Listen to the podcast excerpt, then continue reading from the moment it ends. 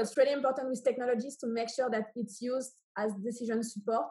not decision making when we are not ready for it, to